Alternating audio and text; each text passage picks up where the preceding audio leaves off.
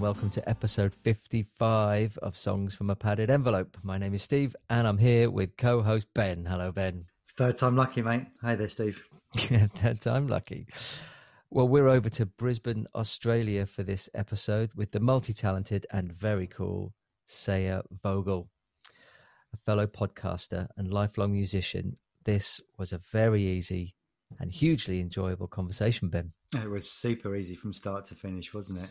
And we were pretty excited about getting on the call with Seja, weren't we? Because we've been indulging in her very, very wonderful podcast um, for some time. So it was great to actually come face to face with her um, across the internet. And uh, yeah, it was fantastic. It was. Her podcast is awesome, and and you kind of put us onto it to say, uh, check check this out and uh, yeah, I just binged pretty much every episode up, you know, that, that she that she had uh, up at the time, and and I just really love it. I love the way she speaks to people. I mean, it's just you know, it's it's um it's my sweet spot. That sort of uh, behind the scenes of oh, things, yeah. Yeah, musicians' yeah. life. You know, it's we are we are um, coming from a very similar place, aren't we? mining similar territory, but um, she has a way of conversing with people and, and and also unearthing new music from the from that podcast as well as a lot of Australian artists I've not.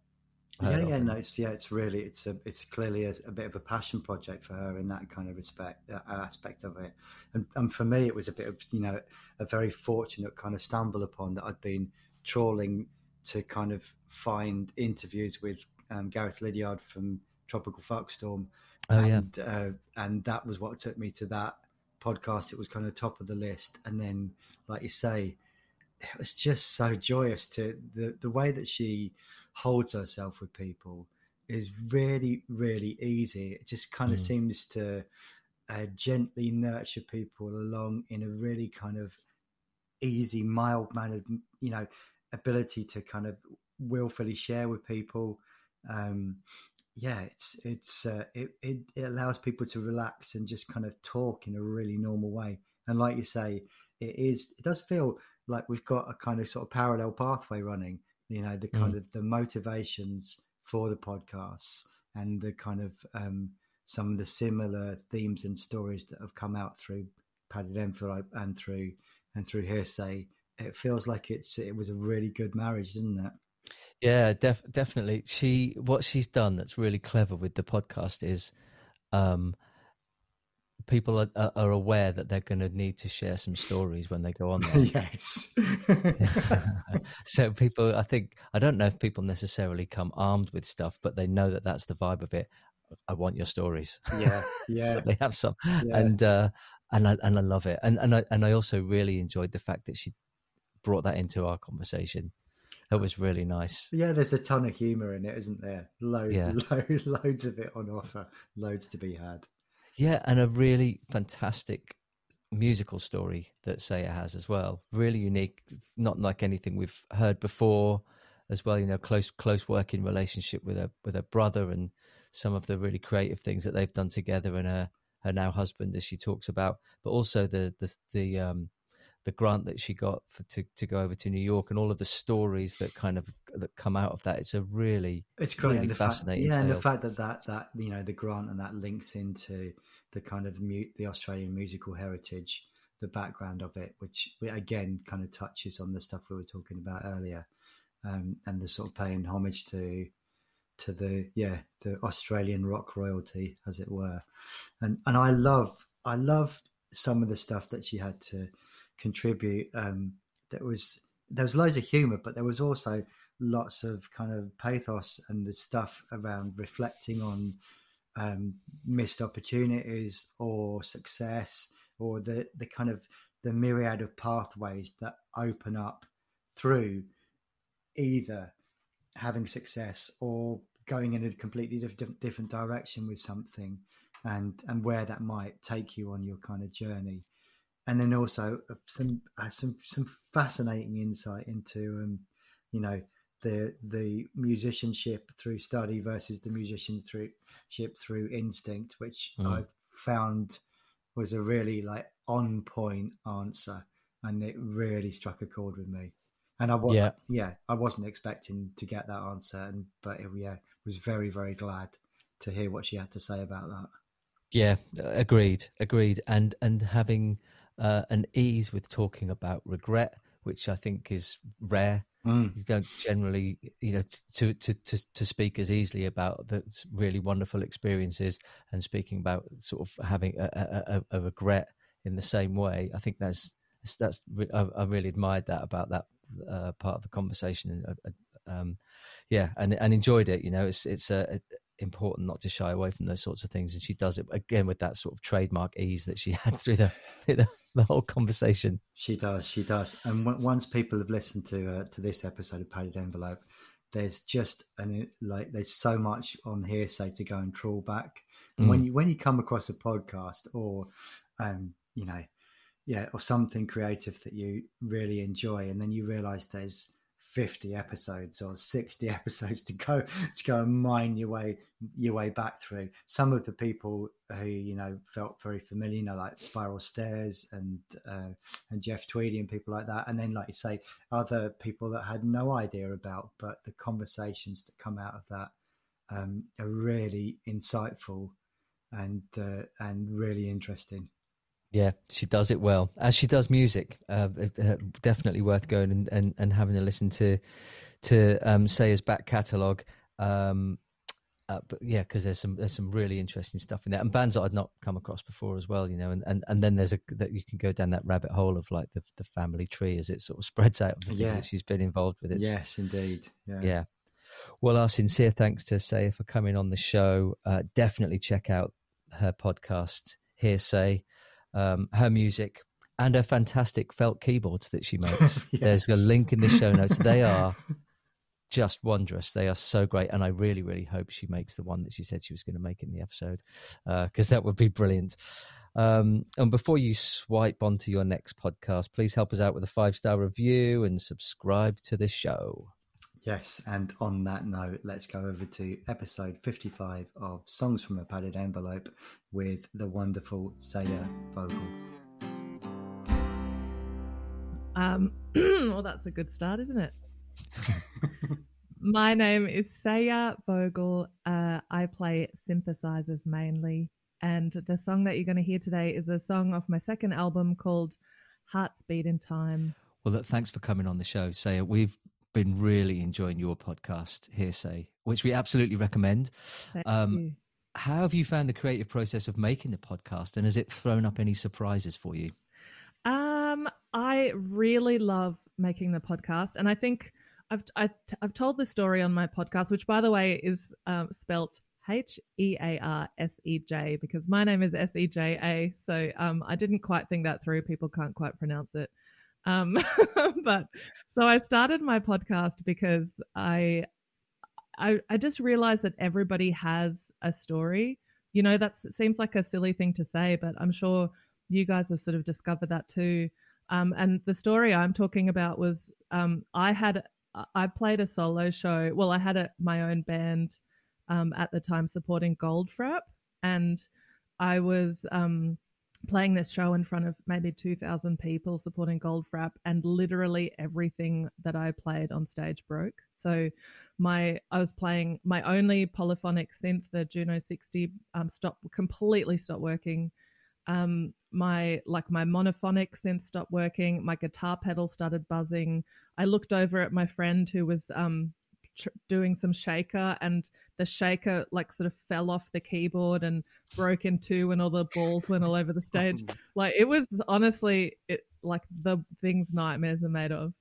And um and i remember coming off stage i could only play for 20 minutes because i literally had no instruments left to play.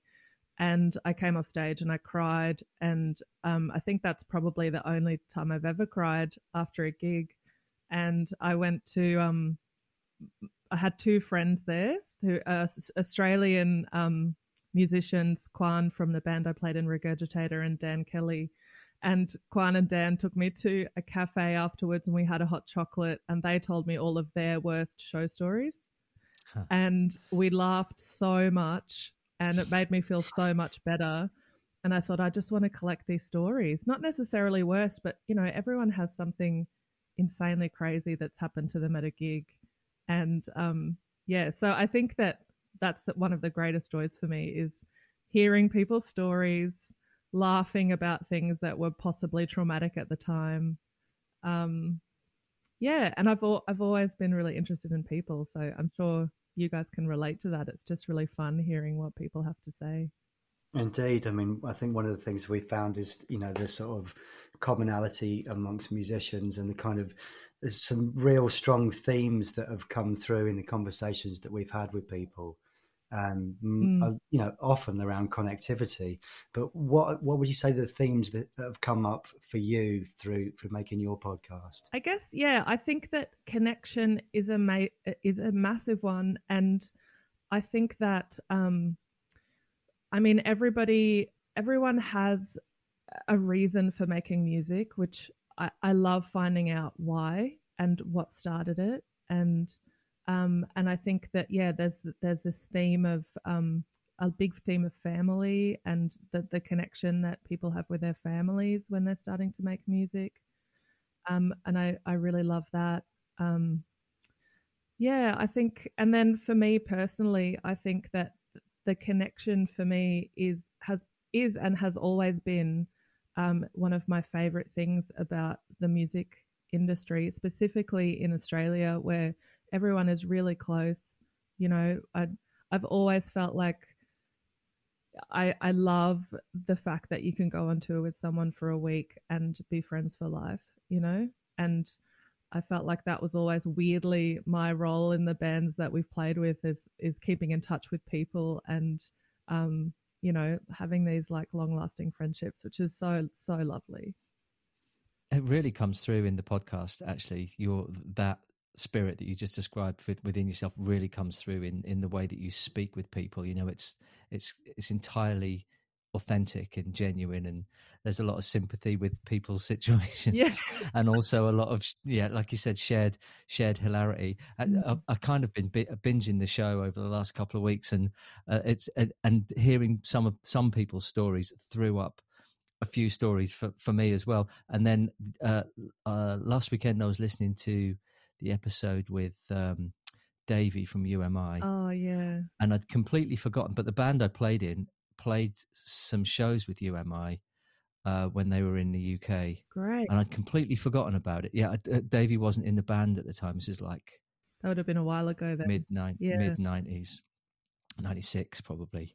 Yeah. And I remember, I'm only sharing this because it really made me laugh when, because I'd completely forgotten this happened. I was thinking, oh yeah, uh, this was a, in a, a gig in Portsmouth at the Wedgwood Rooms, and I was in. I walked into the dressing room, and the three guys from You Am I were in there, and no one else. And I, I wasn't particularly confident. I was reasonably sort of shy and a little bit. Oh, all right, how are you doing?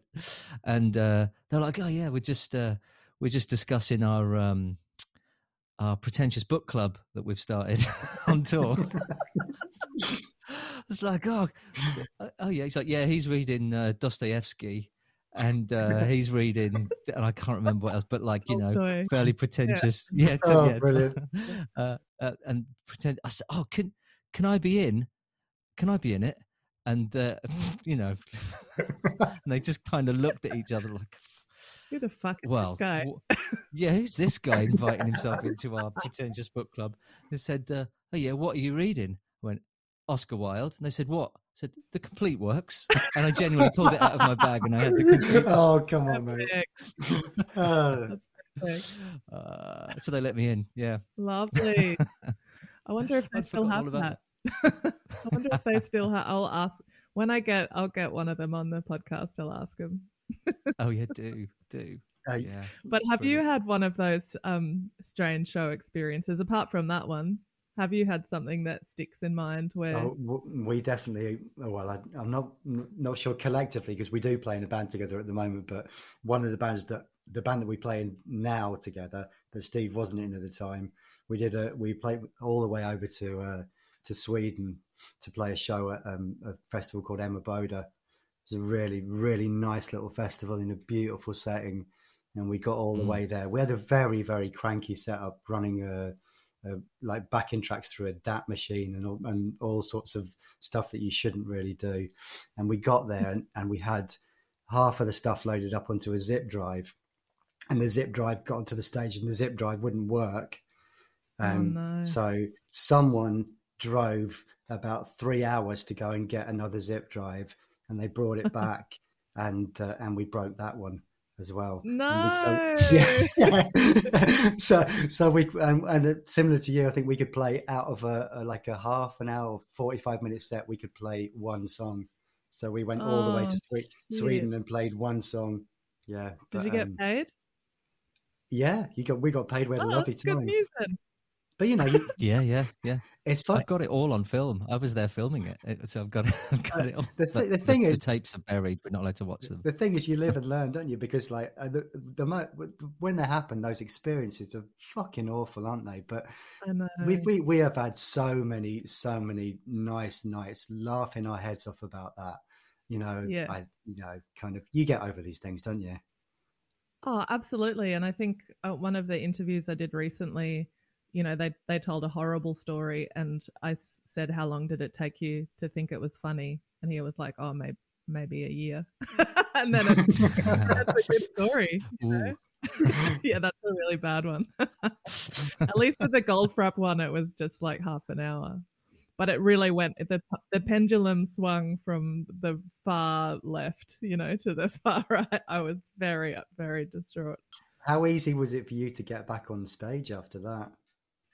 Um, actually, it wasn't too bad, but I I never played a Juno 60 live again. So I ended up buying um a D- Dave Smith Prophet 08, which was you know like sort of brand new at the time, and um I that's been my main poly keyboard for live since then. I think I that was a big eye opener for me where I thought I don't think I should rely on keyboards made in 1984 um, for a big live show. Like I think it, Hmm. if you have one of them on stage or two, it's fine, but it but it can't be your main uh, road horse, you know, unless you're really rich and can bring several.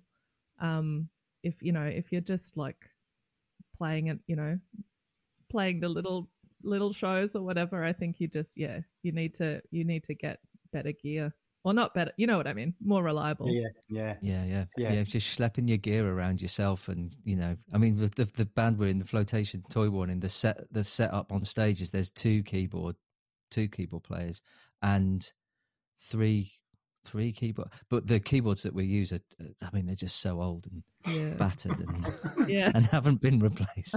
but we, well, It's just an antiquated setup. we, we we do have we do have at least two backups of everything now, Yeah. just in case. yeah, yeah. That's yeah. what Yeah. you need. Yeah. yeah. I mean, we could share horror stories. I know. I feel like we could. Everyone has one, or at least at Well, least true. two. I like how you phrase the question though in the podcast because it's your story from playing music or being involved in music. Um, so it's not just about shows; it can be you know something else, and that's thrown out some really interesting stuff from people Yeah. as well, hasn't it? Yeah, one of my all-time faves was um, actually just a, a few episodes ago. Stu from King Gizzard and the Lizard Wizard told a story about their their urine tank on their bus ex- exploding on a ferry, which I loved. oh my god! I mean, what? Nothing more need be said. Oh, brilliant! And my other favorite one was sorry, I could just tell at my favorites for for a whole episode, but the other one that I couldn't stop laughing about was um what Jeff Tweedy from Wilco told a story about uh, playing a sh- show with Patti Smith. Patti Smith was they were going to play a song together, or they I think their managers had arranged it, and then um he came in the room when you know before the show and said. I've heard that you might need help on guitar. Like this is after rehearsing the song for ages by himself at home. And she was like, "Oh yeah, can you tune this?" And like just gave him her guitar to tune. and then I got to play the song. oh, lovely. That's so great. yeah, great. You you must have had quite a few pinch yourself moments interviewing some of the some choice guests on the show. Is there who's who's kind of top of your wish list if you could choose? I don't know three people that you wanted to, to have on Hmm. the podcast. Good question. I think I've I've always wanted to interview uh, Damon Albarn. Hmm. Um, I don't think that will ever happen, but I think he would be he would be interesting on a you know on a good day. You wouldn't want to get him on a bad day. I feel like he would be he wouldn't be very chatty. I've seen some interviews with him where he hasn't wanted to be there. Um, yeah, maybe I'd love to get. I think because I'm such a like, I grew up listening to like the whole Britpop scene, so I think all of those people I'd probably just know heaps about them from reading NME and Select and stuff. So, you know, I'd love to have Damon and Jarvis and um, Gruff from Super Furries and Mm. all of all of that crew would be yeah they would fulfill some teenage dreams for me. Yeah, I think I think Damon on a good day could be amazing because he's I mean he's a poly, he's a polymath, isn't he? The the man's kind of his creative bounds that just seem to sort of they don't have any kind of uh, limit to them really, do they? The way he's kind of Yeah. stretches. I, I think totally admire the way he stretches himself with his musicality and involving you know connections with other people. Yeah. And then probably like my biggest one is probably Mark Mothersbaugh from Devo. But I think that one I might, uh, you know, I might, perish before I would be able to say anything. I'd, I would just be really, really starstruck because I've met him a few times before and um, was always a, a weirdo. I couldn't quite. I love that feeling. I, I hate it, and I love and I love that feeling. I mean, it's worth just reaching out, isn't it? Because we've had a handful of people on it. Because we really enjoy speaking to people who are sort of across that spectrum of experience and success.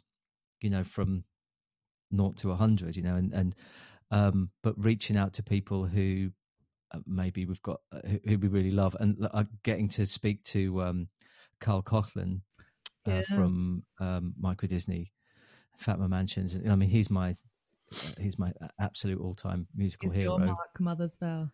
Yeah, He for definitely sure. And, is. And it was it was such a shot in the dark. It's like I'm asking, I'm going to ask because he became active on social media with new music about, and he'd never done that before. And so it was just, I'm just going to ask, and it was one email, and he said, Mhm. "Yeah," and Amazing. that was, oh man, I just, yeah, Did you keep it I didn't know what to do with myself for a long time. So, oh, uh, all right, okay, what am I gonna, what are we gonna do?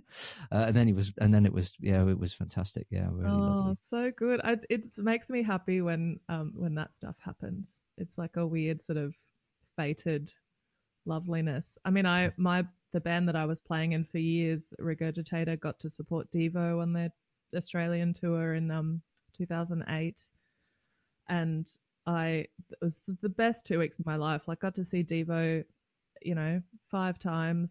Um, I got to play with them. I got to meet them and hear their stories. You know, they all have such amazing stories, and it really was amazing. But I did feel like a complete and utter weirdo the entire time. Like I felt like I was just trying to play it cool, and I I don't know if I managed it. It's a tough. It's so tough, is it, when you just hold people in that that esteem and Mm. oh man, what did Yeah, because you don't want to say you're the reason why I play music. yeah? Mm. That would Did you that, though? No, I probably maybe I, I did, but no, I think I remember um trying to play it cool. There was one moment where because I had I did this this kind of dick move where I um I played two monophonic the same monophonic keyboards. Um, I had two two of them on a stand, and I'd and I'd instead of just like playing a keyboard that you could play more than one note on, I played two monophonic synths, and I sort of like would play like like chords using one each, which was really inconvenient. But I think I sort of did it because um, I thought it would be cool and funny. And um, anyway, there's one show where they were watching us play side of stage, and there was a couple of songs that Regurgitator play where I don't. There's uh, no keyboards on it. Like they they do some like heavier sort of like hardcore thrashy stuff. So I would like walk off stage in that, and I was standing next to Mark, and he leaned over and he said, "I, I really like your SH 101s," and it was the best moment of my life. Oh my God. Oh, fantastic. And I was like, Is "I'm that the- so the- glad I did it." Oh, just brilliant, and that's the, such a great keyboard to be doing it with. That's so cool. Oh, That's Yeah. double cool. Yeah. Oh, that that standing at the side of the stage, like having so we played some shows with Faith No More, Oh yeah. and having Billy stood at the side of the stage because I was playing bass guitar in that band, Mhm. and he like one note from him, and you know it's him, right? Yeah. The sound and the way he plays is just unmistakable. Standing at the side of the stage, and we were quite a sort of quite a a bouncy band. I mean, we weren't as we weren't as you know fierce as Faith No More, and uh, he was laughing at the side of the stage, Oh. and I don't know why. I don't know whether it was just he was going with the exuberance of the performance, or whether it was like, "Oh, look at the state of them, terrible," and laughing at us. Oh no, us. I'm sure he was. And I don't know. I mean, he was lovely. He was really nice, No, I but I couldn't- didn't have the. He was know. he was with you, mate. He was with you for sure. Eh? You think? he was Yeah, definitely not- with you. Yeah, yeah, yeah. I'm not sure. Isn't it nice though? When because my first experience of that was when um my first band supported Supergrass, and they all watched us from side of stage, and I I remember thinking that's such a lovely thing to do, and it meant so. You know, I probably would have been like eighteen or nineteen um at that point, and I think just it meant so much to me that they would make the time to watch my little band play um and i've always remembered that you know like i always try and watch the support bands now Well, when when when we were first starting out on the on the London scene, Steve, it all you know, small gigs and that, you always did that, didn't you? You always Mhm. you always made a point of going to check out the support bands, you know, just to kind of as, as a matter of mark of respect, even if you were only there for like half a song or a song is you know, go and check people out. People are always Yeah. deserve Yeah. some, yeah. well you you know like sometimes i feel it's so unfair when a band practices their ass off to support you know be first on on a bill of five bands and two people watch them play and i just think like everyone deserves to be seen and heard after they've put so much effort into it i've been there you know i've played so many Yeah, shows yeah, to no yeah. people Yeah. um, and it just means a lot when people try to be there. Yeah, I agree. Absolutely. Well, look, we, we should maybe talk a little bit about your musicianship and your journey into music. Do you want to share a little bit about your dis- your first discovery of music and when you when it kind of landed for you that it was something that you wanted to explore a bit more? Well, I think that um, not uncommonly the the songs that I started loving as a kid was definitely, you know, the Beatles and the Kinks and the Hollies and the Searchers and you know all of that like super um, '60s melodic pop stuff. My dad has a really amazing vinyl collection, and it was always something we did on a Saturday or Sunday morning. We'd put on a record and make breakfast and sing along to the songs. And I think that uh, very early on, I started singing the harmonies. I think I was just really drawn to trying to harmonize with whatever lead was happening. Um, and that's easy to do with the Beatles and the Searchers and the Hollies, you know, because it's like quite simplistic sort of um, major stuff. Um, but I don't think I truly thought I was a really shy kid, and I don't. I I definitely knew that I didn't want to play in front of people. Like I had this overwhelming shyness, and and I was quite scared. Like I was that kind of kid that couldn't call the pizza place to order pizza because I was too scared to talk to strangers on the phone. So, um, yeah. So I I guess yeah, it was funny when um when I joined the first band. So my first band was called Sekiden, and it was with my brother and um, my now husband. And uh, at the time, I was 16, and um, my brother was two years older than me, and then Simon was two years older than that. And um, and the only reason why I was in the band was because their bass player had stopped turning up to practices, and they um, and they had just bought a Korg Delta, which was like a really early uh, monophonic Korg um, synth that had sort of like keyboard setting and then a string setting. Um, and my brother was like, "I'll say it," because I'd had piano lessons um, up to that point, and my, and my brother Mirko was like, "Oh, Seja can maybe play some bass notes um, during this rehearsal." And so I started playing along, and it was it something happened. I think that in that room we all kind of went, "Oh, this sounds really cool," and um, it was really exciting. And I, you know, and I was only sixteen. I thought, well, this is just like a in the in the room kind of practice thing, and I never have to do this in front of anybody. And mm. then a, a few weeks later, um, we got asked to play, or I suppose we I guess my brother and Mirko got uh, my brother and Simon probably organized it without me knowing um, a party and I shit myself. I was so scared. I was like, "What do you mean we're going to play in front of people?" And then it ended up. There's a really cute photo actually of those early gigs where we're all looking at our feet. You know, we're all like, "There's no, you can't see any eyes." we're all just like so scared and shy and it would have sounded really cute, I think, you know, just like three kids playing little synth pop songs. Um, yeah, that's how it started. But I was really against it for so long, and it took me probably like a couple of years to start enjoying it because I was sort of re- reluctantly pulled into it. I never really thought that I wanted to do it. But then once I started, and I started, you know, and I was listening to bands like The Cars and Kraftwerk and Devo, you know, the the big three for me, probably those three mm. bands. Mm. Um, and I started going like, oh, that's that's the coolest sound I've ever heard. I want to play synthesizer in in bands and sound like that. How did you get introduced to those bands? Who was who was bringing music to you, Seja? Uh, it was definitely my brother and Simon. So and I, and I think it like when I think back on it, it was probably more Simon, um, because he was older than us and you know at uni, and he would he would be like yeah he would he would bring us.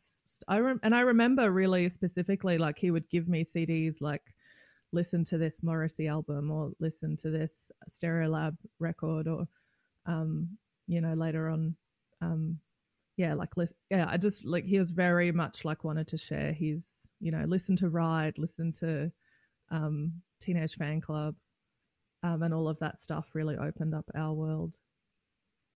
There's some lovely Teenage fan club stories in. Uh, uh, was it the Robert Forster episode? Oh yeah, yeah oh yeah, yeah. Oh, I love Teenage Fan Fanclub so much, and yeah, that story that you're talking about. I mean, he had such beautiful stories about Grant, um, Grant McLennan from the Go Betweens, and mm.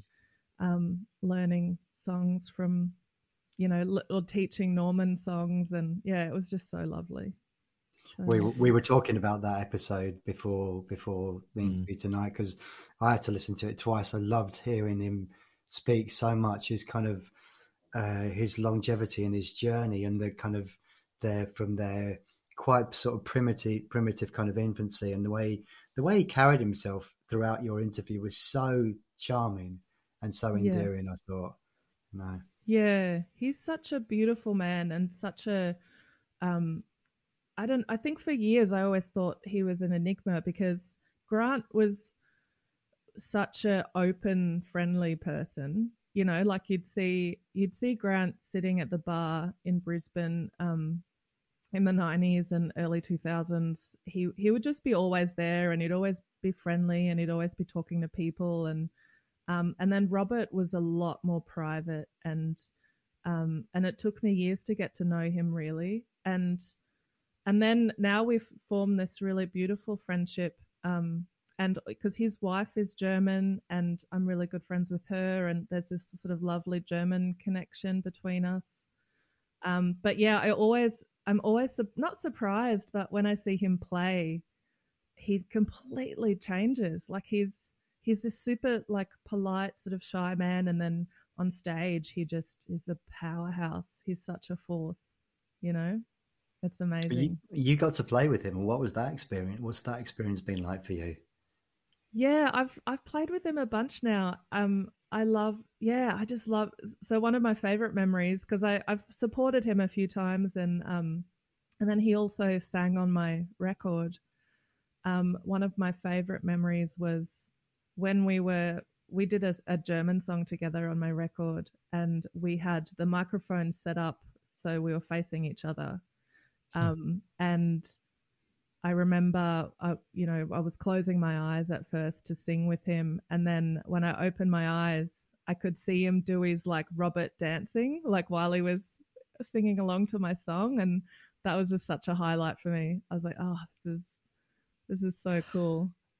That's amazing. I was nervous for you in that moment when you said that that's what you'd done. I was thinking, God, can you do that? I almost closed my eyes while you told the story.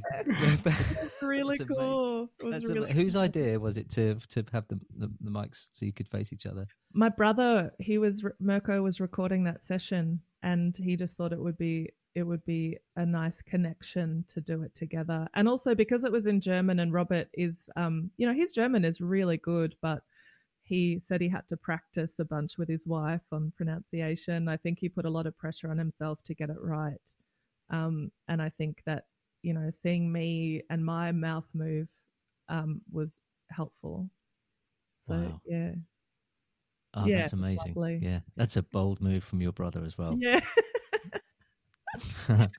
yeah Fantastic. So g- going back to you, uh, just your those early days and stuff, when when you started to um, discover keyboard, and uh, were you so were you just self taught, or did you go and seek out some lessons? Did you have someone teaching you?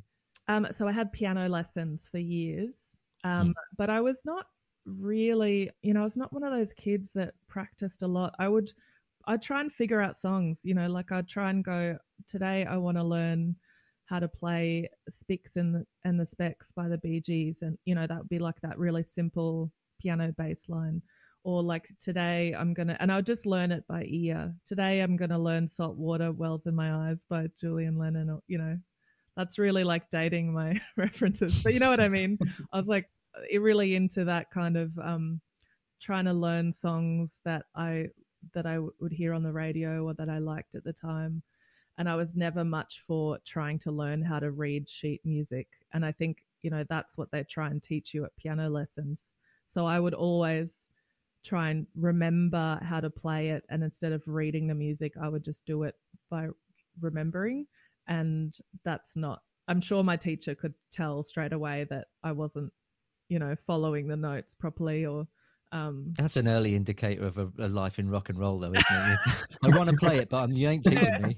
yeah yeah i don't want to do it that way i want to do it this way so um but yeah but what that also meant i guess was that i didn't really learn uh classical music very well you know like i would I, I remember trying to learn Moonlight Sonata and stuff, and uh, but again, I would like try and remember it, and then that's a really hectic song to try to remember because it's all so samey.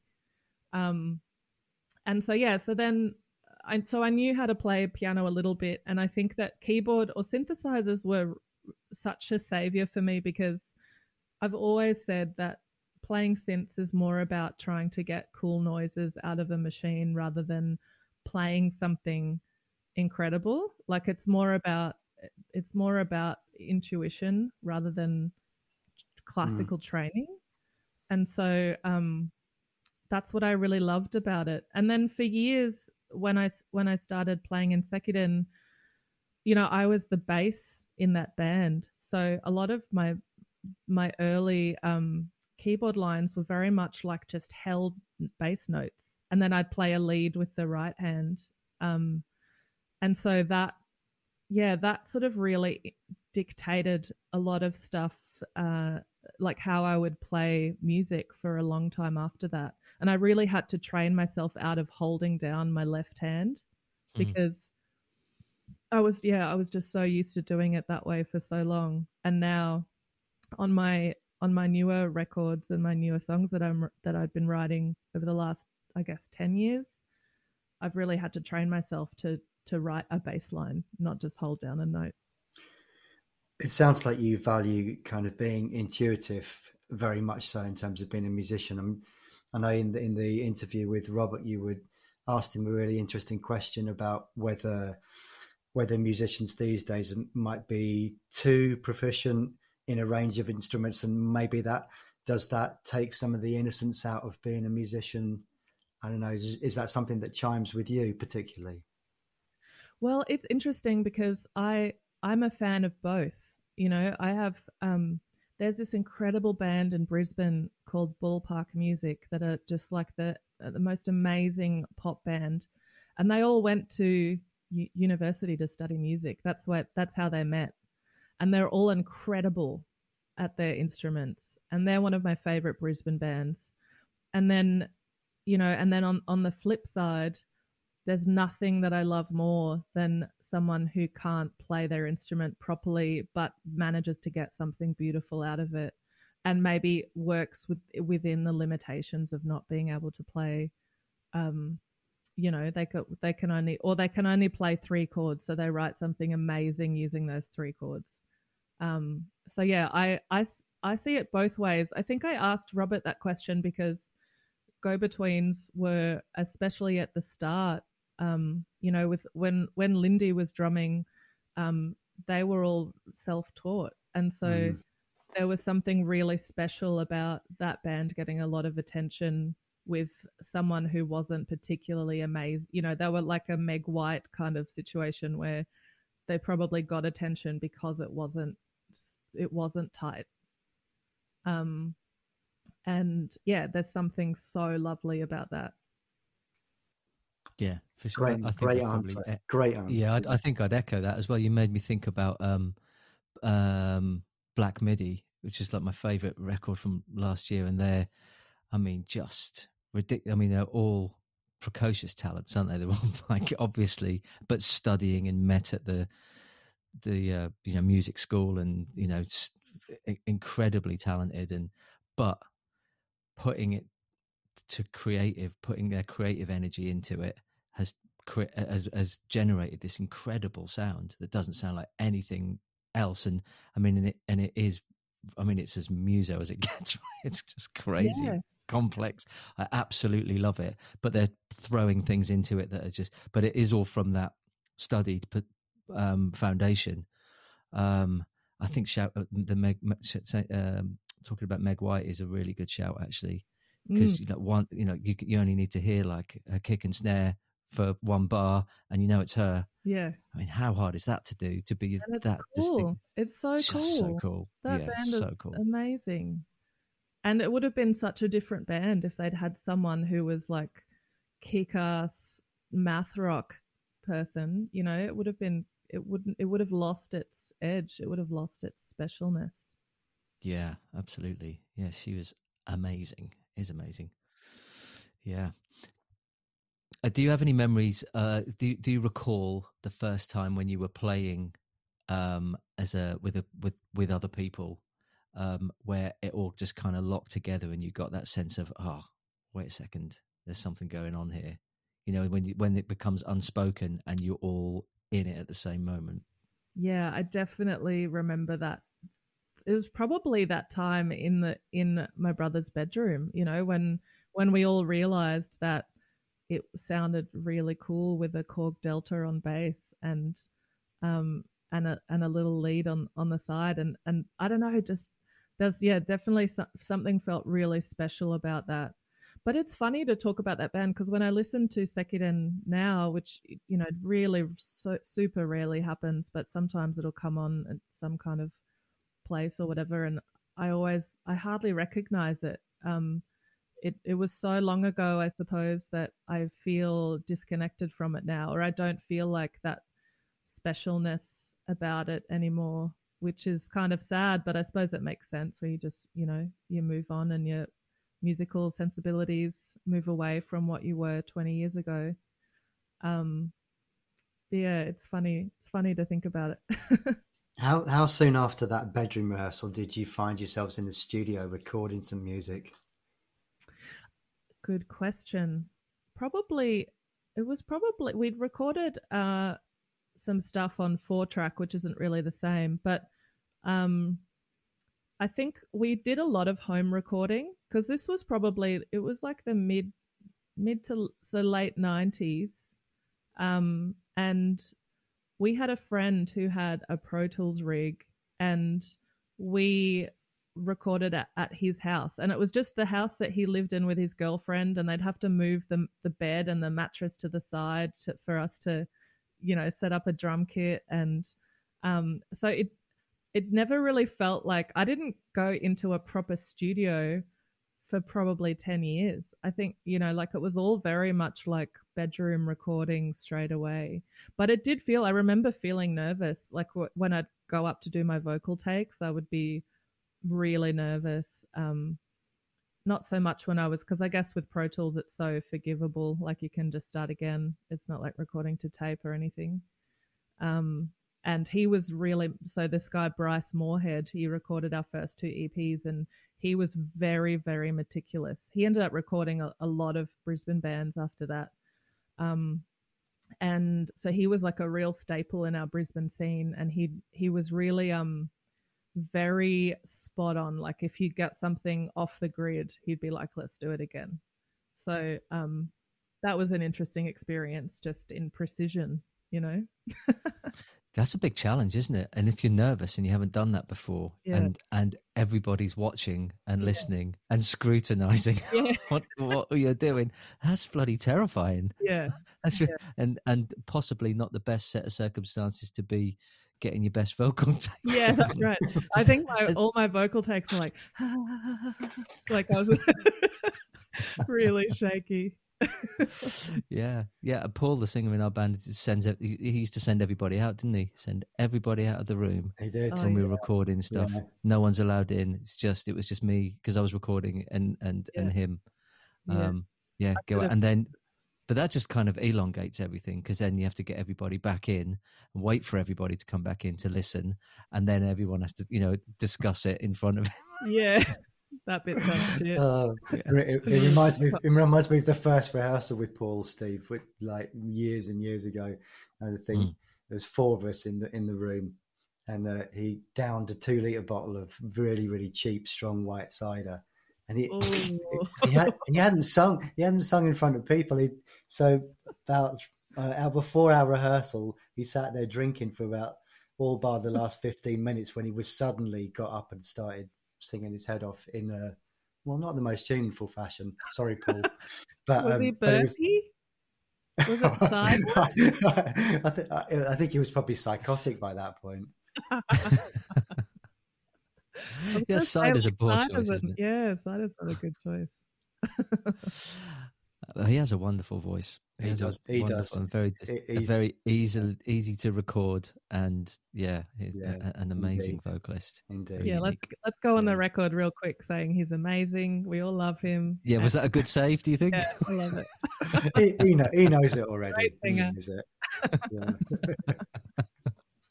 Lovely What- man as well. Lovely, Lovely man. man. Great hair. Holds his drink well. now these days. What what was uh, what were Oh. the what were the ambitions for that band then, um, Seja, and and how far Oh. did you take things? I mean, I think we were all we were all so confident in that we were going to be massive. It was really funny when when I think about it now. I think we were all like convinced we were going to sell our publishing for millions, you know. And I like we did. we got signed to a really cool record label called Modular, and Modular was so Modular was headed up by this guy called Steve Pav um, Pavlovic, and Steve Pav was uh, responsible for bringing Nirvana to Australia for the first time in '91, and he was, you know, he was a tour promoter and record label head, and he was really like the guy to get in with in Australia at the time. and you know, subsequently, Pav was responsible for signing the Avalanches and signing Tame Impala, and um, you know, he has incredibly amazing taste. So he was always like this guy that you wanted to get in with. And thankfully, somehow we caught his attention and we got signed to his label. And um and that meant a lot to us at the time, you know, that was like the coolest place to be. And at the time it was yeah, it was like the Avalanches, Cut Copy, us, um a few other Australian bands and um and so we were just like, well, this is going to be huge. Like, we're going to be huge, just like these other bands are going to be huge. And um, and I suppose what happened was we we started like we we started playing a lot in Australia. We got all the coolest supports. We um we toured overseas. We went to Japan. We went to Canada and the States a bunch, and and then um, EMI bought the label, bought Modular, or Modular became a subsidiary of EMI, and I think at that point um, there was just no money to give to um, to the the acts that weren't bringing in a lot of money, and we got caught up in that. And so we decided at the time, I was like, well, we're I guess we decided, well, if you can't give us the money to record our album, then we will pay for it ourselves and take back uh, so take back our masters and I guess ultimately get dropped from that label. And we thought like, oh, that would be fine. Um, because we've got all this momentum and we'll we'll put out the album with a different label and it'll be just as good. Um, and then it sort of wasn't like it didn't really do anything. And I think we were all a bit disappointed by how our first album went. And possibly a bit of regret about how it all went down that maybe we should have stayed with Modular, who you know then ended up being a massive, massive label for years.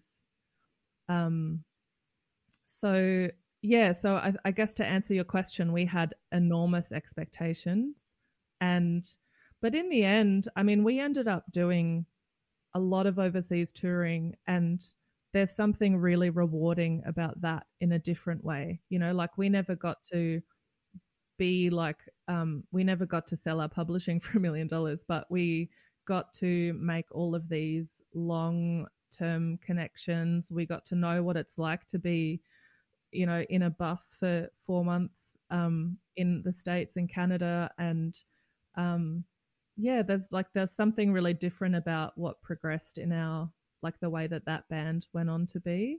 And I'm so thankful for it. I don't think it would have been the same if we'd stayed on modular. And so, anyway, I guess, yeah, it's a, it's, it could have gone one way, but I'm glad it went the other. It sounds like a really, like a really rich experience um, that you've reconciled in a really, in a really healthy way. I, I yeah, love the fact that. Have I reconciled it in a like I'm trying to convince myself? Maybe there was a hint of that, perhaps. it's tough though, isn't it? Because you, you do have to you do have to do some uh, some um, processing when you when you set your expectations so high and also invest so much time and energy into something that then becomes um, affected, um, affected. yeah. not infected, maybe infected as well by the industry and by mm. having to deal with with that stuff where where the business comes in and and it all gets very sensible and serious and and uh, and language is used about what you're doing and the way you're going about it that that hasn't been used up to now and you have to you know a new filter gets put in front of it all and you have to and you have to navigate through all of that stuff whilst holding on to the thing that um, brought you there in the first place. Yeah. And then when it does fall away, and when it does end up being not being what you wanted it to be, you do have to kind of find a way to reconcile that. And it's never, well, it's difficult to do, isn't it? Yes. I have probably just one major regret about that time. And I remember Pav saying to us, um, I really want you to work with Cornelius. And I remember we were all going, oh, it's going to be really expensive. We were very responsible kids. You know, we were like, oh, we don't want to get a huge um, debt. Uh, we'd heard a lot about our friends getting into debt with labels, and it sounded like such a nightmare. And um, and I remember just we were like, oh no, we can't work with Cornelius. It's going to be too expensive. And I think now I'm like, why the fuck didn't we work with Cornelius? That would have been so cool. And yeah, I'm such cool. a massive fan, and um, yeah, that would have been interesting to see what came out of that. But that's the only real big regret that I have. What what happened to Cornelius? Because I remember seeing him on the Phantasma Phantasma tour mm. and stuff like that, and he was incredible. But is he? He must still be making music somewhere. Is he someone you still yeah, follow? Yeah, yeah. I heard something the other day that was incredible, and my I mean, he, the Phantasma album was great, but then he made that album Drop. Did you ever listen to that? No. Oh man, No. you got to listen to it when we get off this chat. It's amazing. It's um, it's so beautiful. And I saw him tour that album, and it was the coolest. He had like a um, uh, oh sorry, I think it's called Point. The album's called Point. Um, he had this. sorry, Making that one out. cut that bit out. Um, yeah, I saw him tour his album, and he had the the cover of that album is just a white uh, background with a blue dot. And um, when I saw him play live, he had this sh- like sort of big sheet in front of the band that had the blue dot on it, and and he was um, pointing, which is how I remember this called point. He was pointing at the um, the dot, and the dot would keep move kept moving, and it, oh, it was such a visual Wow. joy. It was so beautiful. When Yeah. you started when you started telling the story about um, deciding to to leave the label when EMI took over, I was thinking, oh, that sounds like an in, that sounds like the most intuitive, sensible thing to do. That you're taking control of things. I'm so gutted for you that it didn't work out. In you know, uh, although you know, like you said, it did work out to a certain extent because you had Mm. all these amazing experiences that have enriched your life in terms of the connections.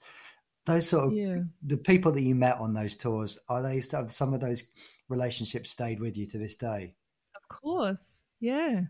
And the the most lovely one is um, so there's this band that signed us to their Canadian label. The band was called the Saltines, and they were um, they were such a staple in our lives. We you know we lived with them in Canada. We went on tour with them in Canada and the US. We spent so much time with them. We were signed to their label. Um, they came over to Australia to play with us. We went to Canada to play with them. It was like such a beautiful thing. And because we're all in our very early 20s when we met, it was such a formative time for us all. And um, we've kept in touch with every single one of those people. And now, so beautifully, my brother lives in Canada, in Vancouver now, with his family.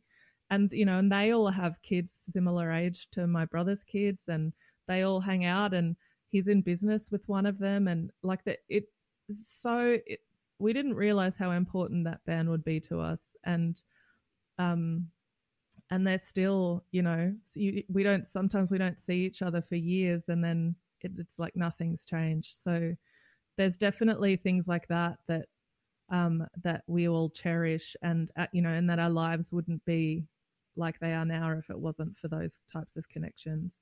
So yeah. And like i said i think that um we were all we were too sensible when we were young you know? Like we're we're all sort of living we never had that sort of rock and roll like let's fuck shit up let's like you know fuck the consequences kind of thing we were always very grown up even in our early 20s and um make trying to make the right decisions financially and um yeah it's a, it's kind of a boring story but it's also kind of exactly who we are Oh, I, to- I totally recognise that Mm. uh, from from my own experiences at you know in the mid mid nineties and the being in a band and negotiating the record deals and bit and and sort of being influenced. I think there was a bit of a culture of it. Maybe it was things were changing, uh, Mm. moving away from that uh, because because there was still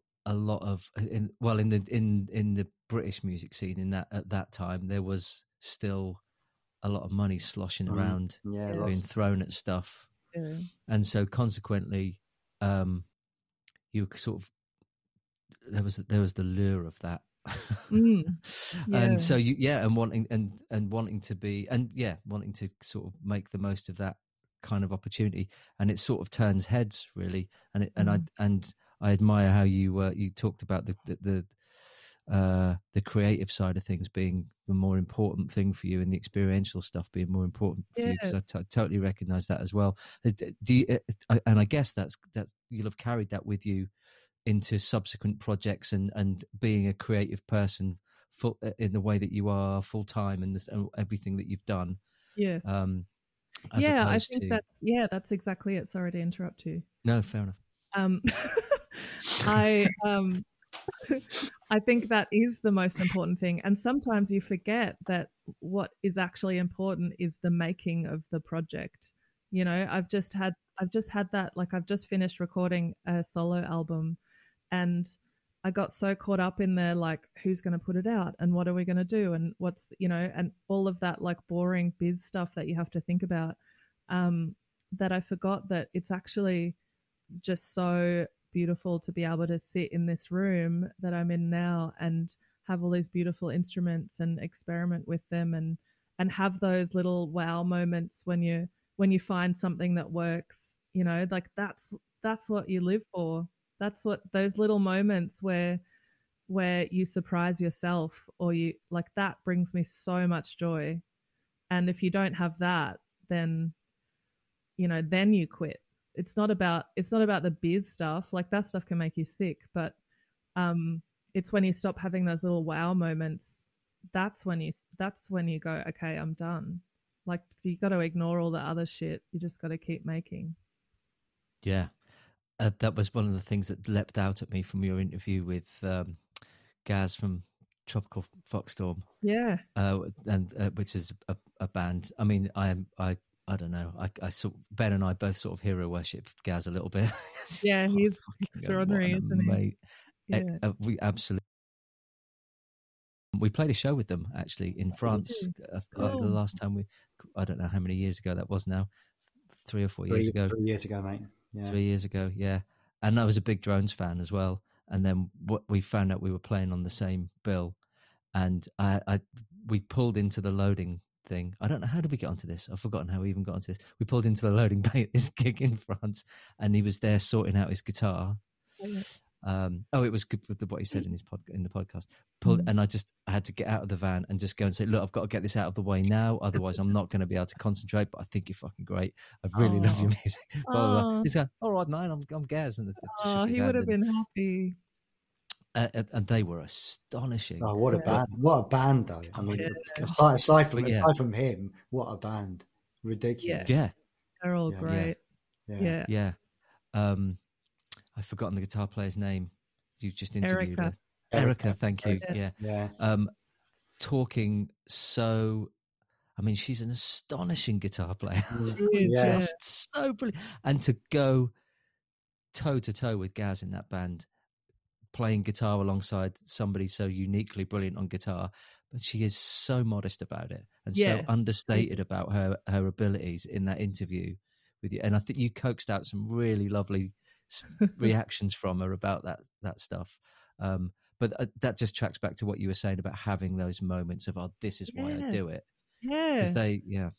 Yeah. Well, yeah, because she Erica was talking about um, Gaz trawling through um, recordings and finding the mistakes in the recordings and making the Oh, yeah. mistakes in Yeah. songs, Yeah. which I found so fascinating. And I suppose that's quite like it's you can relate to that. I think everybody has something where you go, oh, whoops, and you go, oh, that sounds actually better than what I was trying to do. Um, you know, I, I, I love those moments. Those moments are so cool you know, or trying to. I have a song on my new record that I was recording a loop made by um, a like Eurorack modular setup, and it was just doing something really weird. And I'd recorded it for ages, and I just I was listening to the whole part, and then I just was like, oh, that small bit that sounds so weird. I just cut that up, and I that pretty much became the whole song and because I loved it so much, um, I realized really quickly it was it wasn't in tune with any actual instruments. Like it was like modular. You can that happens quite often where you're like, oh, that's probably like it's less than a semitone out. It's like a microtonal amount out of um, th- the actual tune of things, and so um, I ended up having to tune all my instruments to the modular because I tried to tune the modular bit and it didn't, it just didn't sound right. Yeah. And so I ended up tuning, like I had to, all my guitars, I have heaps of guitars on this um, song. I had to tune it down two spots on my tuner, like just Ah, so it's like two microtones. And um, the bass I had to tune down to my, every synth in my studio that I played. I had to tune down two microtones, um, and it worked. But Did you enjoy that process? It was really fun. yeah, I mean, I think that like towards the end, I was like, "Oh fuck my life, this is annoying." Yeah, but, I, bet, um, I bet you can't wait to play that one live. Yeah. yeah. Pretty funny though the things we do, and you you find yourself you're like, oh, I've just spent a whole day tuning down instruments, um, but you came out with something really cool. So that's yeah. the joy. Yeah, absolutely. Talking talking about your your songwriting, say in your bio, you, mm. talked about being awarded the uh, they awarded the um, Grant McLennan Memorial Fellowship, yeah. and going to to New York to write for two months. Can you tell us a bit about that experience? Yes. So, this is the most incredible thing that is offered in Queensland, where I live. Um, basically, every year they have um, $25,000 grant to um, to give to one person each year, and you apply that to go to either London, Berlin, or New York, because those are the three places that Grant McLennan from the Go Betweens was most inspired by and he lived in all three places. And so I guess the point of the grant the grant is to um, just sort of like experience maybe something that Grant McLennan would have experienced and and find something great and bring it back to Queensland to uh, share with you know your peers. So um so I went to I got it amazingly. It's like a brutal process. You have to go in for interviews and um anyway, it was like quite involved and um and I was so overjoyed that I got it and I went to New York and I just had such an amazing time. I've got this friend there this again about connections um years before a few years before that I had two really I didn't really know that many people in New York but I had two connections that were very very random. So the first one was um I'll tell you the easier one to explain first. The first one was a guy, his name is Hisham, and he played in a this Nick Zinner led project that I did at the Sydney Opera House um, called Four. So it was like, I think we had 40 drummers and two synth players. And so it was this like insanely hectic um, drum circle and and then I was sort of one of the two melodic elements in that project.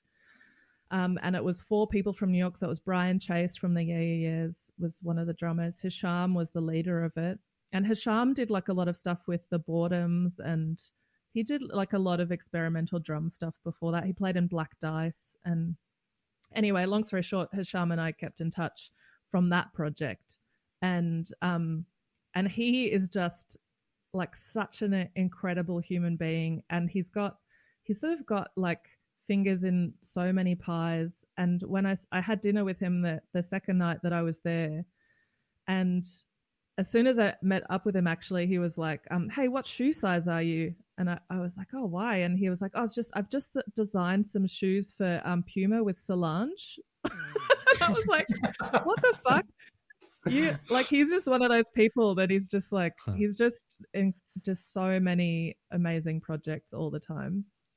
So um so I had him and I really made um a promise to myself that if he invited me to anything I would just say yes. Um and and we ended up going to so many amazing things together. And um you know we went to metal shows in Brooklyn and we went to Vogue things. And you know, it was like we went to all kinds of weird stuff and it and it was the coolest experience.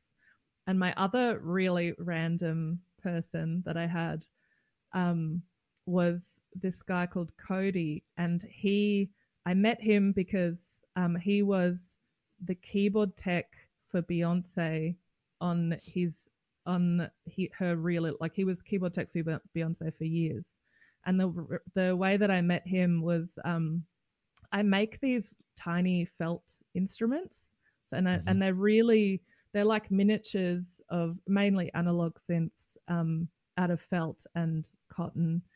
Um, I never use any glue for some reason. That was like some limitation I put on myself, and um, anyway, my friend uh, in Australia was doing wardrobe for um, part of that tour, and I kept saying to her like, "Oh, can you maybe get me a ticket for Beyonce for Brisbane next week?" And she was like, "There's no way, like I can't do it." And I was like, "Oh, okay, I just really want to go and see Beyonce."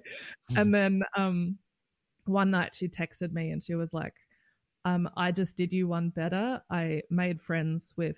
Uh, Beyonce's keyboard tech, and I've shown him your nerdy felt instruments, and um, he's going to text you when he comes to Brisbane. And I was like, oh my god! But I also like he's probably not going to, you know. Mm. And um, and then he did, and I mean, this story I could tell for 20 minutes, but I'll tell you the super short version is I went to the show and it was amazing. And mm. um, we kept in touch. And I gave him a little felt MS20 to say thank you for the ticket and um and so he he was there and off tour at the time which was amazing timing because he'd been on tour for like 2 years.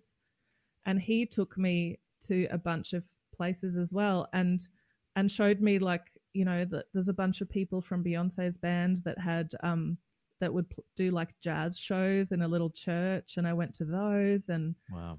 it like just stuff that you would never know was happening if you didn't know those people. So I was so fortunate to have um, people show me around and and I was able to go to places. And then I would just like during the day I would just sit and play songs or program beats or you know just do something productive. I had a beautiful apartment in Brooklyn uh, that had a piano in it and um, you know, it was just it was such an amazing time. It was really great. That's fantastic. Yeah, that's yeah. so fantastic. Um, it sounds like you uh, you rang everything out of that you uh, that grant and the opportunity that you could. Yeah, that's, that's, I really did. What a, what a, great opportunity. Yeah, and I um, did. I'm like glad a, you mentioned you. Sorry, go ahead. Sorry. sorry, I was just going to say I did a um I did a weird live film score with Brian from the Yeah Yeahs and Hisham, and that was really fun. I did um I didn't play very many shows, but yeah, I just I did a lot of writing. I met a lot of great people.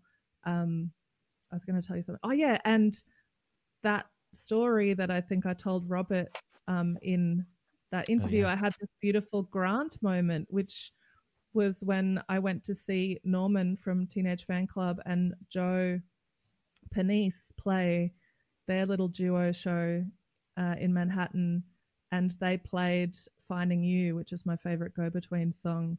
And Norman told the story on stage about how he learned how to play that song from Grant McLennan and he had this beautiful like Grant story and and everyone everyone was sort of uh, almost in tears and and he said and this is for our friend Seja and and played it and I just my heart just exploded into a thousand pieces. What a perfect moment. Yeah, lovely. Yeah. Uh, it's just great. Yeah. Uh, well, look, we have we have rolled over the hour mark. Um, um, I'm glad you mentioned your um, your your felt keyboards because I, I, I was totally enthralled by them uh, when I was looking at the uh, and the the SH 101 was particularly brilliant. Um, yeah, I mean, it, it, I'd like to see a Wasp keyboard appear on there at some point because oh, yeah. that was my. The, I'll yeah. make you one. I think it would just it would lend itself to, to your collection really nicely. I, I have such fond memories of that keyboard, just stabbing it, trying to get that. Oh, they were brilliant, yeah, yeah. yeah. With the little wooden surround one, that the, mm. the original one, really nice. Yeah. But that horrible slidey keyboard that just never properly worked. um, yeah, but uh, we'll put a little link in the show notes to that to your Lovely. page for that stuff because it's it, they are really gorgeous. Thank you. Um, well, look, we yeah we are well over the hour mark, and uh, we should probably um, close out. Could you? Um, thank you so much for doing this. By the way, it's thank been really so lovely speaking with you, um, uh, and I feel that we could talk for a lot longer and I can definitely see why so many people have wanted to stay friends with you after after oh, they've met you. It's oh, really yeah, um, lovely to talk to you. Um, uh, so we're gonna we're gonna listen to a demo. Are you happy for us to put the finished version on afterwards as well? Yeah, of course. Um, yeah. Well, could you could you tee that up for us and just explain the evolution of that song um, before people hear it? Yes. Yeah, so this song Hearts Beat in Time. Um, the the demo that I did for this was probably around the time that I went to New York, and um, and I remember at the time I was learning to do Travis picking on the guitar because I'd never been very good at finger picking, and Travis picking is sort of a bit of a like country sort of um, bluegrass picking. And I just learned how to do it, and it was muscle memory for me at the time. And so the demo of this song is me doing this Travis picking um, on the guitar, and um, and I think I just bought a Drumtraks at the time as well, sequential Drumtraks, and so the the drums in the demo are the Drumtraks, and I suppose, uh, oh yeah, and the, the other thing that I was going to say about it was I, I think at the from the very first moment I started recording my first solo stuff, I realized that a layered vocal was was really my sweet spot. Like I, I suddenly became really obsessed with um, Enya. You know, like that. I know that sounds really daggy, but um, I, I was so influenced by that layered sort of um, the layered breathy vocal. And um, Caribbean Blue will forever be one of my all-time favorite songs by Enya. But um, so there's a lot of layered vocals going on in in the demo and in the final one. And then when I recorded the final song, um, my brother produced the record. Mirko, I've talked about a bunch on the podcast already. Um, engineer, audio engineer extraordinaire. He's so clever. Um, he, we yeah, we did a bunch of stuff. So we we wrote an intro. There's a bit of speak and spell. We have a um, circuit broken That's speak nice. and spell. Um, there's a lot of um, there's a MS20 running bassline through it, which was a decision we made after, you know, I was saying I didn't, I really needed to stop holding down basslines. So this was like Mm. a running bassline um, based on one of those conversations. Um, there's, there's a real um, thing that happens inside me when a, a synthesizer filter opens and closes. And um, that happens on this bassline. And it's still, when I was listening to it yesterday to prepare for this chat, I, I was like, oh. like I could, I don't often listen to things that I make and go like, oh, this is great, but the just that bassline um, still really gets me excited. Um, and then also Mirko had um, suggested a key change, which I'd never done in a Yeah, song before. yeah. So the key change towards the end before it goes into that um, "You Only Live Twice" uh, keyboard solo rip-off bit. So yeah, I think that's um, I think that's probably sets it up enough. yeah. But it does Yeah. change a lot. Yes, it's great to hear. It's a really lovely evolution, and thank you for sharing them both on the podcast. Ben, have you got anything else you wanted to add? Uh, no, well, I do, but I'm not going to ask it, so it's fine. I know it's it's a tempt. I, I'm properly resisting. I've got some notes here, and I'm resisting asking them. Um, but that, Is it so thank you so much. It's about ELO. We- Ah! yeah, I can't believe we Um, didn't mention Jeff Lynne. He'd be my other podcast hero to uh, yeah. Uh, Jeff Lynne, He- Paul McCartney. But yeah, Jeff, I'd be I'd go- I'd fall in a heap. it'll Yeah. happen one day. Come on. thank you, Say, for coming on. Could you just uh, thanks, can you just introduce the song for us, please? And um, yeah, thanks so much for being on the show. Thank you. This is uh this song is called Hearts Beat in Time off the album All Our Wires. Thanks, Seja. Thanks, Seja. Thank you.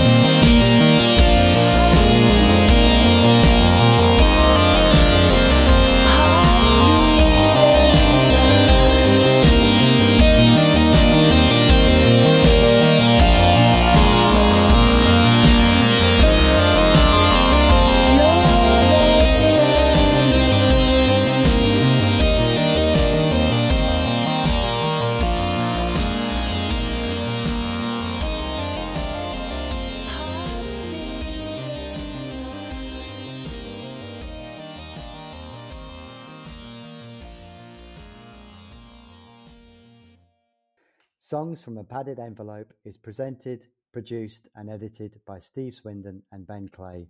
Music is by State Sponsored Jukebox. Artwork is by Matt Canning. Songs from a Padded Envelope is a Hidden Hive production.